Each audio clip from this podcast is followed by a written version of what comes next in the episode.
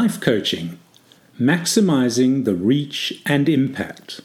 Part 1 Every day, life coaches work to uplift, inspire, motivate, challenge, and develop people from all walks of life.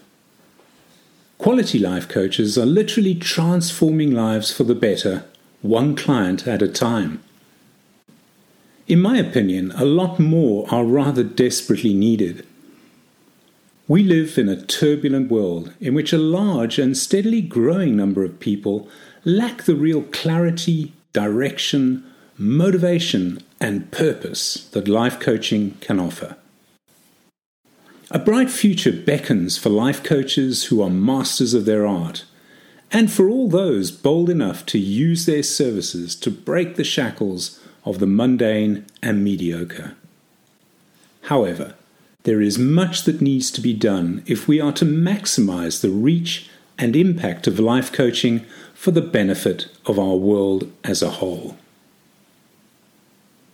After 15 years working to promote this life transforming industry, I'll admit to a persistent, ongoing frustration. Amongst the broader general public, life coaching remains widely misunderstood and its profoundly positive effects largely understated. I've spent a great deal of time reflecting on why this is, and I believe there are a number of factors that play a contributing role. For the sake of simplifying the message, I've lumped these into two general buckets. In the first bucket, we have issues of integrity and consistency relating to the training we offer.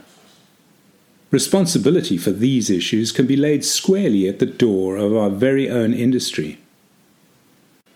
The second bucket contains issues that are less straightforward and more of a reflection on the current human psyche and the obsession with finding what I call silver bullet solutions to problems that simply serve to mask the symptoms. Let's tackle the first bucket in this podcast, and I'll follow up with a discussion about the second bucket next time. So, this part one is about lack of appreciation of what it takes to become a life coach. Quite recently, I was chatting with an interested prospect. Her first concern seemed to be the duration of training it was clear to me that she wanted to become a life coach in the minimum amount of time possible. I explained that our training program is self paced, but realistically, she should be prepared to invest the best part of a year, perhaps more, to complete what is a comprehensive program and certification process. There was a bit of an awkward silence before she responded. Why so long? I've seen other courses that you can complete in six weeks or even less. I've got loads of life experience. I mean, surely I don't need much training to become a life coach. And therein lies a two headed problem monster. The first head is representative of a misplaced view that life coaching is simply a form of mentoring.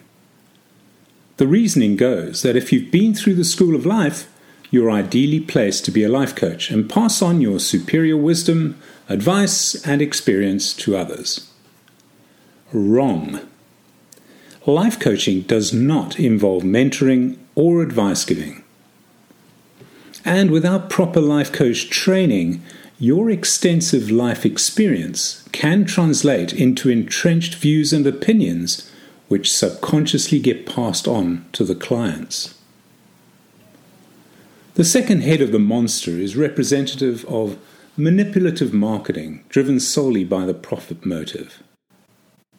Such marketing targets a growing number of people who are looking for what I call quick fix qualifications. And this has spawned a confusing array of life coaching courses, many of which, at best, can be said to do only superficial justice to life coaching. One recent graduate of our certification training program made what I thought was a telling comment in his post certification feedback. I never knew life coaching could be so complex.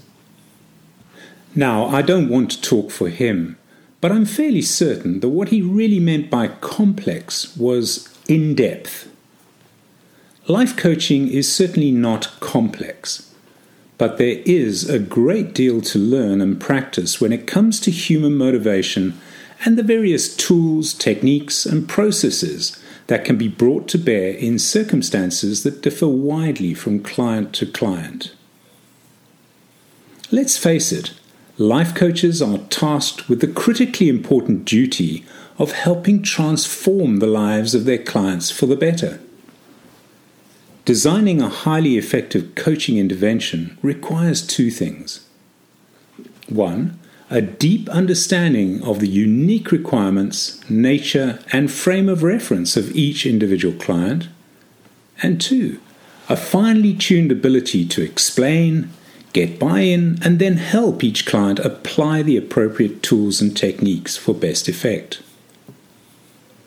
This life coaching capability is founded on a well developed sense of self awareness and an authentic commitment to act ethically in the client's interests at all times.